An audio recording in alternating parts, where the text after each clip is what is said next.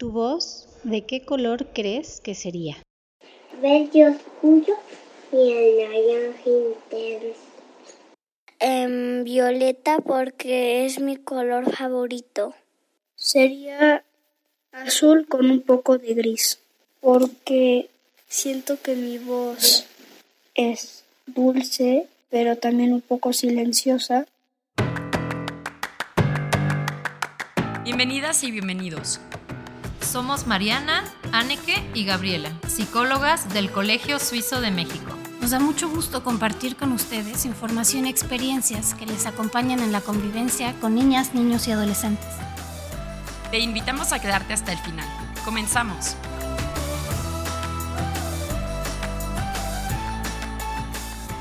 Hola, les saluda Mariana Gómez, psicóloga de preescolar del Colegio Suizo, grabando aquí desde el plantel de la Ciudad de México.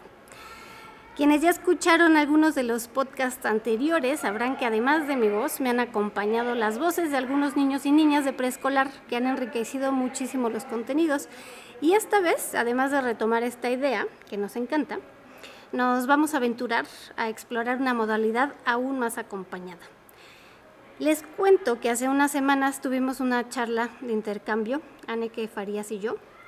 Aneke, como algunas ya la conocen, es colega mía y encargada del acompañamiento psicopedagógico en la primaria, y nos pusimos a compartir las formas en las que estábamos trabajando con las niñas y los niños en nuestras respectivas secciones. Y pues hoy andamos juntas en este espacio. Hola Mariana, qué bueno, muchas gracias por, por invitarme, estoy muy contenta de poder estar grabando contigo.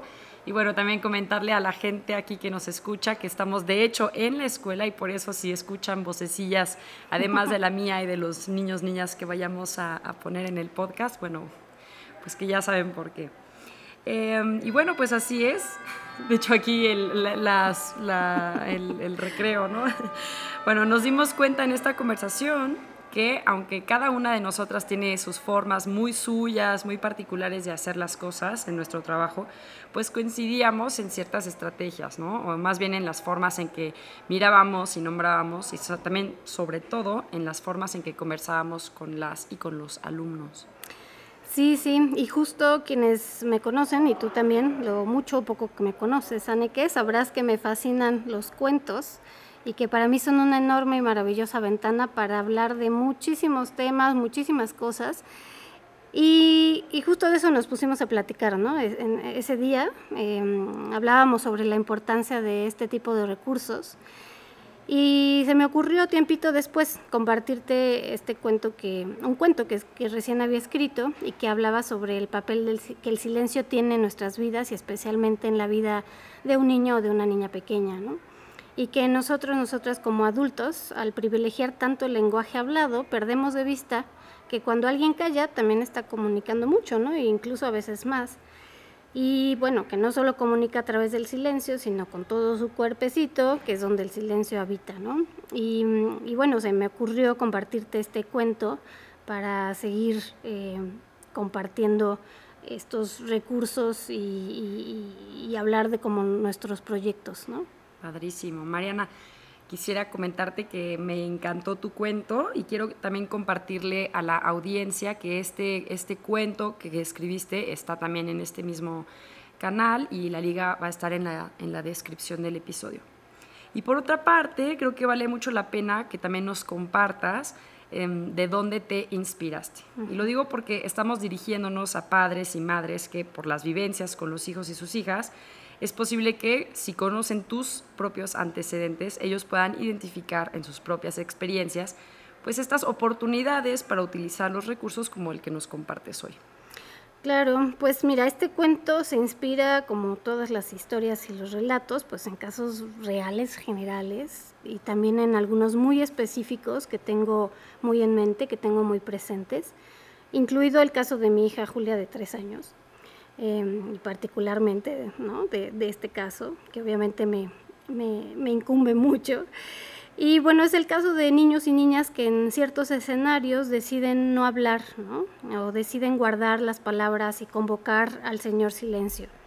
El silencio ni siquiera sé qué es, solo es quedarte callado todo el tiempo. Yo le daría un abrazo. ¿Cómo te imaginarías al señor Silencio? Mediano. ¿Y cómo vestiría el señor Silencio? Candados en sus dedos. Candados en sus dedos, wow. Yo creo que Silencio es una niña muy, muy callada y muy, y muy bonita. Imaginaría a un señor con barba blanca que vive en una montaña muy alta, hasta arriba en una casa estilo chino, porque esas personas son sabias, calmas y muy silenciosas. Este, como una mariposa. ¿Por qué? Porque, porque no se escucha nadita. ¿Y te gusta que no se escuche nadita? Sí. ¿Y cuándo te gusta que no se escuche nadita? Eh, viernes. ¿Los viernes? Sí. A mí me gusta que haya silencio en la mañana cuando abra mis ojos. Cuando estoy tranquilo. ¿Cuándo es importante que aparezca? Siempre. Para no gastar la voz. Pues cuando estoy dormido. Cuando estoy enojado o frustrado. O frustrado. Porque me ayuda a calmarme. Mi hija Julia le puso nombre a esto, eso me encantó. Cuando ella no hablaba y se ponía muda, por así decir, en ciertos contextos y situaciones, ella decía que aparecía la mudanza. Qué interesante que así le llamara a tu hija. Y me imagino que con tu apoyo pues han de haber bautizado de tal manera a esta forma de su comunicación. Me pregunto cómo fue tu vivencia del momento cuando llegaba la mudanza. O sea, ¿cómo era para ti que Julia guardara silencio en momentos donde tú esperabas que ella hablara? Uf, bueno, pues todavía pasa, pasa muchas veces. Hay de días a días, hay días mejores que otros, pero en los momentos, digamos, menos contenidos, eh, me invade una desesperación bárbara, ¿no? Supongo que a muchas nos ha pasado cuando vemos que nuestra hija, nuestro hijo no habla o no contesta o no saluda o no responde al cómo estás, cómo te llamas o simplemente no hace lo que esperamos que haga, ¿no? Eh, pues eso, es una, nos invade muchas veces una gran incomodidad, ¿no? De, pues que a veces nos, nos empuja a quererle sacar las palabras un tanto a la fuerza, ¿no? Respondemos, yo creo, más a esa expectativa del mundo adulto y eso nos gana muchas veces, ¿no? O incluso pienso, ¿no? En estos contextos de, de escuela, ¿no? Como maestras, como maestros, cuando un niño o una niña no participa en clase o cuando no habla en voz alta, terminamos preocupadas por eso, ¿no? Y es que le damos tanta importancia o tanto peso a las palabras habladas que dejamos de escuchar lo demás y lo que hay detrás de todo eso, ¿no? Uh -huh. Sí, me hace muchísimo sentido todas estas reacciones que provoca también en uno o en una, ¿no? Cómo lidiamos cuando estas situaciones acontecen. Oye, Mariana, entonces Julia personificó una conducta suya, ¿no? La conducta de guardar silencio se convirtió en la mudanza que cobró cierta agencia, no puede o puede no visitar. Claro. Entonces, bueno, pues para comentarle a la audiencia que esta manera de conversar de las cosas, los problemas, emociones, eh, haciendo las personajes, pues desde las prácticas narrativas a eso le llamamos externalización. Uh -huh. Y me gustaría que nos contaras un poco acerca de los beneficios que puede el hecho de personificar las conductas, pues tener en las conversaciones con los hijos y las hijas. Claro, en una conversación externalizante, ¿no? que sería este tipo de, de charla, eh, hablaríamos, no sé, por ejemplo, del miedo, ¿no? que el miedo nos visita o que no nos visita, o cuando llega, cuando no llega, y no necesariamente de que yo soy miedosa. ¿no? Y entonces, ¿qué diferente es o qué diferente sería, como en el cuento, hablar del señor silencio o de la mudanza? Y preguntarle a mi hija, oye, ¿por qué crees que la mudanza apareció? En lugar de preguntarle, ¿por qué no contestaste? O decirle, no seas penosa, o incluso exigirle que hable cuando no quiere hacerlo, ¿no? Uh -huh, claro. La externalización pues ayuda a que los niños y las niñas puedan ver sus conductas desde fuera, ¿no? Un lugar en donde lo que se diga no sea sobre ellos o ellas como personitas, sino más bien como conductas que se pueden observar sin etiquetar a la persona en su totalidad. Claro. Y creo que esto es muy valioso porque cuando se trata de conductas que, por así decirlo, son indeseables, no tanto como por ejemplo el silencio, sino más bien como las rabietas u otro tipo de conductas del estilo, pues hablar como si se tratara de un rasgo, los niños y niñas pueden interiorizar estas características y de hecho pues definirse bajo estos términos. Exacto. Mira, por ejemplo, te cuento una experiencia mía. Una personita a quien yo he apoyado, ella se refiere a sí misma como mala y eso no le ayuda a nada porque se siente constantemente culpable. Y cuando hace alguna conducta indeseable, por así decirlo, se identifica por completo con la etiqueta de mala, ¿no? Entonces eso hace que le cueste mucho trabajo regularse, tanto en términos de culpa, porque es desproporcionada, ¿no? Así como totalmente a la alta, pero también en términos de la conducta, porque entonces, bueno, porque se identifica con esta etiqueta, pues hace lo que corresponden, lo que corresponde, perdón, a, los malos. Y bueno, pues para este caso, además de utilizarlo de manera individual, ¿no? La estrategia de la externalización, lo, lo, utilicé en una serie de actividades grupales que han sido sumamente beneficiosas. Claro, y qué importante usarlo en colectivo, ¿no? Porque finalmente es ahí donde, pues, donde estamos, ¿no? Eh, como parte de un grupo, de un colectivo. Y, y, y eso, hablar colectivamente de, de, un niño, de una niña, no como el enojón o el desordenado o la floja, ¿no? Sino hablar de la flojera, que seguramente nos visita a todas y a todas en algún momento, ¿no? Y, y, no, no señalar como estas características como parte de la identidad de una persona, ¿no? Y justo hay premisas importantes en las prácticas narrativas eh, que, que, bueno, ahora que, que, estamos conversando esto, me gustaría compartir, ¿no? A quienes escuchan y que nos pueden dar luz de por qué esta forma de conversar puede ser un gran recurso, ¿no? Porque además es muy lúdico, pero también es sumamente respetuoso, incluso nos ayuda a contenernos como adultos, ¿no? De, al, al, momento de, de tratar ciertos uh -huh. temas o ciertas, ciertas cosas que nos cuestan trabajo, ¿no? Una de esas premisas es el problema es el problema, la persona, grupo, familia, comunidad, nunca, nunca es el problema, ¿no? Uh -huh. También el hecho de que hablar en términos externalizantes, como eso, ponerle nombre y personaje al señor silencio, a la mudanza, al enojo, etcétera, crea un espacio, ¿no? Un espacio entre la persona y eso, que en algún momento puede vivirse como algo problemático, ¿no?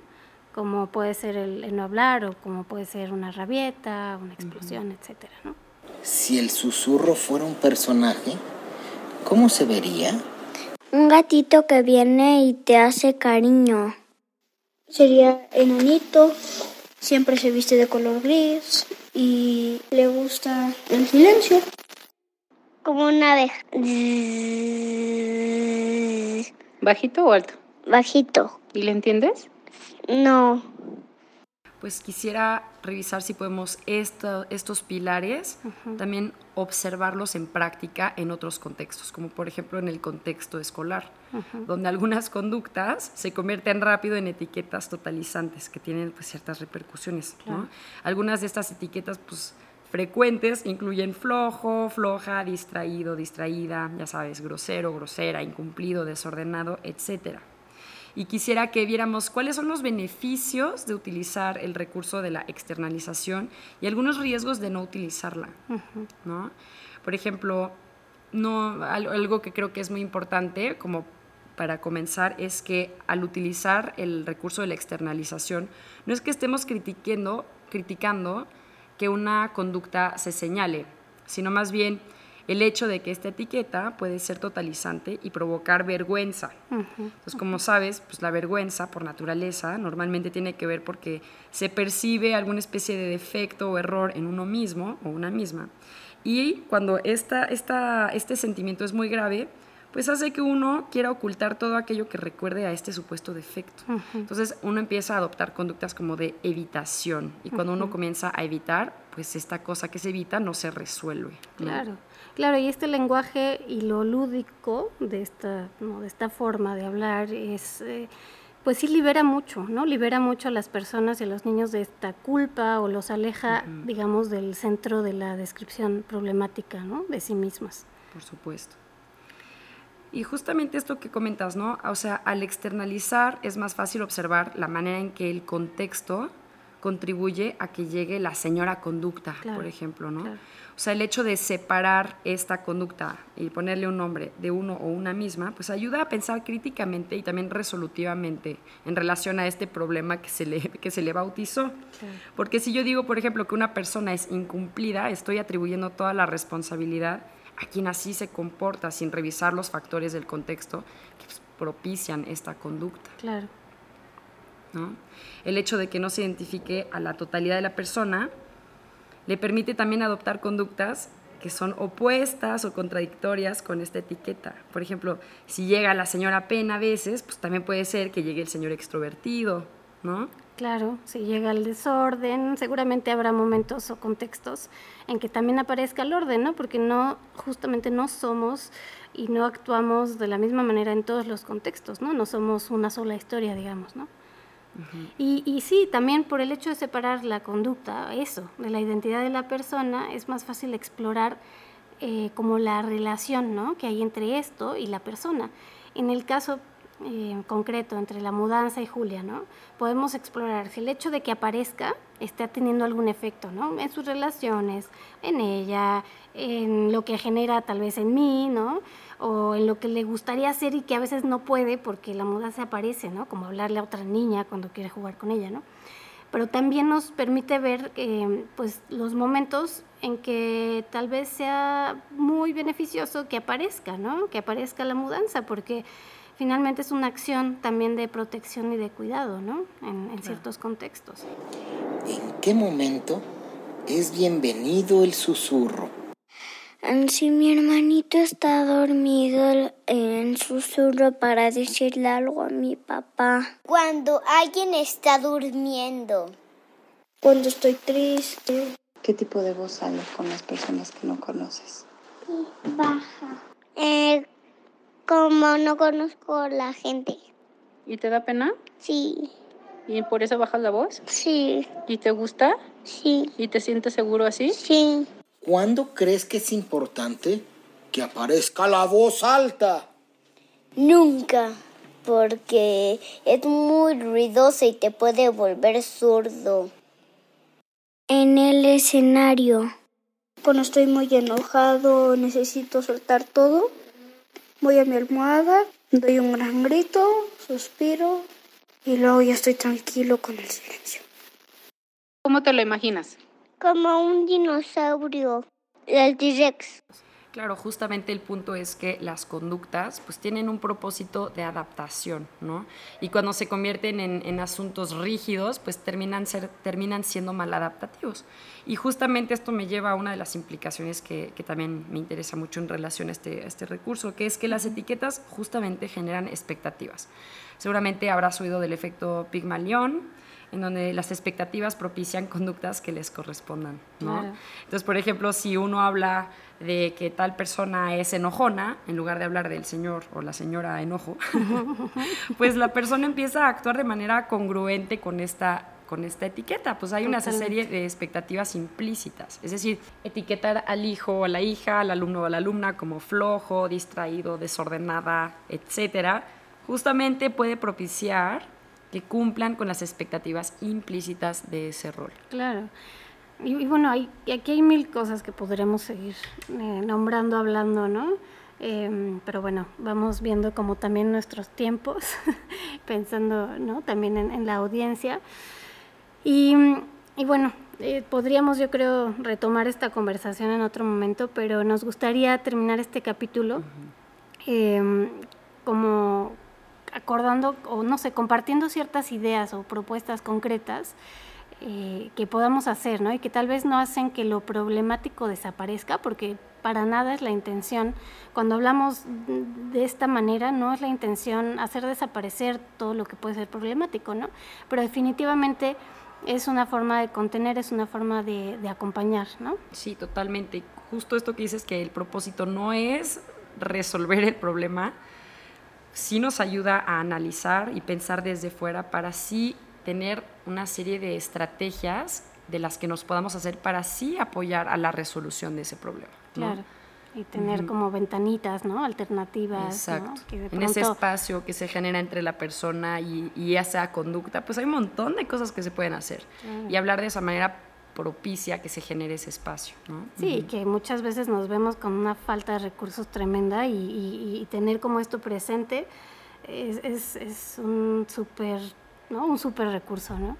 Y entonces lo que me gustaría, con lo que me gustaría cerrar es como tal vez proponerles, ¿no? A quienes están escuchando, pues crear sus personajes, ¿no? Crear personajes de las cosas, de las emociones, de los temas que hoy tal vez más les molestan o les incomodan, ¿no? Y que cuando aparezcan, intenten hablar de ellos en estos términos, ¿no? Y a ver qué sucede. Claro. Y yo creo que no solamente las cosas que molestan, sino también las cosas que agradan, justamente para dar ese espacio a las alternativas de las que hablábamos, ¿no? Si aparece el señor pena que aparezca la señora extrovertida, ¿no? claro, claro, claro. Sí, y el, eh, por ejemplo, o sea, si, si aparece el señor berrinche o la explosión o como le queramos llamar, eh, pues hablarlo en, en, colectivo con la familia, ¿no? No es un tema solo del niño o de la niña, ¿no? O sea, el berrinche tiene implicaciones, efectos en mamá, en papá, en la hermana y, y, en el mismo niño, la misma niña que lo está viviendo, que seguramente no se lo está pasando nada bien, ¿no? Entonces, ¿cómo crear como estas alianzas en conjunto, ¿no? Y hablar como en términos de complicidad, de estrategia colectiva para, para, para restarle poder al berrinche o a la explosión, ¿no? Exacto. Y como decías, hacer ver cómo afecta, qué espacios ocupa y, qué otras conductas se desplazan, ¿no? Claro. Y bueno, algo también como bien importante es como pensar eh, los recursos, ¿no? Que se tiene para, o sea, no solo en términos de conversación, ¿no? Eh, sino también en qué ¿Cómo podemos trabajar esto con En elementos concretos, incluso materialmente así tangibles, ¿no? Como lo que, lo que utilizábamos bastante eran como dibujos, eh, la plástica, ¿no? Utilizar plastilina, pues ha ayudado un montón porque se convierte en un personaje como tal que tiene colores, texturas, este, pues una serie de, de, rasgos propios que le permite incluso conocer mejor esta conducta que se presenta, ¿no? Que a nivel verbal y totalmente efímero, pues realmente no terminan de, de cuajar o permitir observar y entender estas otras cosas que se presentan al mismo tiempo. Claro, y como he dicho en otros podcasts también, como pensar en las preguntas como nuestras mejores aliadas, ¿no? Porque justo no van con un juicio, sino van con un plan como incluso detectivesco, ¿no? De conocer estos personajes de la mejor manera para, para poderlos enfrentar de la mejor manera también, ¿no? Y, y eso, creo que es súper importante respetar el lenguaje con el que los niños y las niñas se refieren a estos personajes, ¿no? Para mí hablar de la mudanza con Julia es tiene todo el sentido, ¿no? Porque fue Julia la que le puso el nombre, ¿no? y, eso, es, ¿no? Es como eh, súper enriquecedor y potente, ¿no? Lo hace personal y además hace que, que los niños y las niñas, de hecho, se, se, vinculen de una manera, como dicho, muy personal con este personaje. Y bueno, pues eso, eso quiere decir que estamos hablando, es pues, un lenguaje común. Claro. Y, y creo que o sea, más allá de los recursos prácticos, creo que es una forma de mirar y escuchar de otra manera, ¿no? Y eso es para mí lo más, más, más rico e importante. Em, como tener esta, esto presente, que nuestros hijos, nuestras hijas, los alumnos, los alumnas, son mucho más que todos estos personajes con los que conviven y a los que se enfrentan, ¿no? Eh, y que se enfrentan todos los días y en diferentes contextos, ¿no? Entonces, como tener eso, eso muy presente. Pues yo creo que con eso este, cerraríamos poco a poco, ¿no? Este, esta conversación que nos podemos quedar años aquí hablando, pero, pero eso pues no sé, quisieras decir algo más para... Pues simplemente eh, decir que esperamos que estas ideas hayan, haya hayan enriquecido pues la forma en que los padres y las madres conviven con las conductas que presentan los hijos y las hijas, ¿no? Cómo navegar esto, de qué recursos se pueden hacer para, para que esta convivencia sea mucho más armoniosa y pues enriquecedora en la crianza. Claro, incluso que pueda haber una especie de diversión, ¿no? En esto, sin que le reste la seriedad para abordarlo, ¿no? Y el amor y el respeto, ¿no? Claro. Entonces, bueno, me, me encantó compartir el espacio, Anneke y pues esperemos volverlo a hacer en otro momento. Seguramente, querida Mariana. gracias y gracias a todas las escuchas. Llegamos al final del episodio. Muchas gracias por escucharnos y nos vemos la próxima.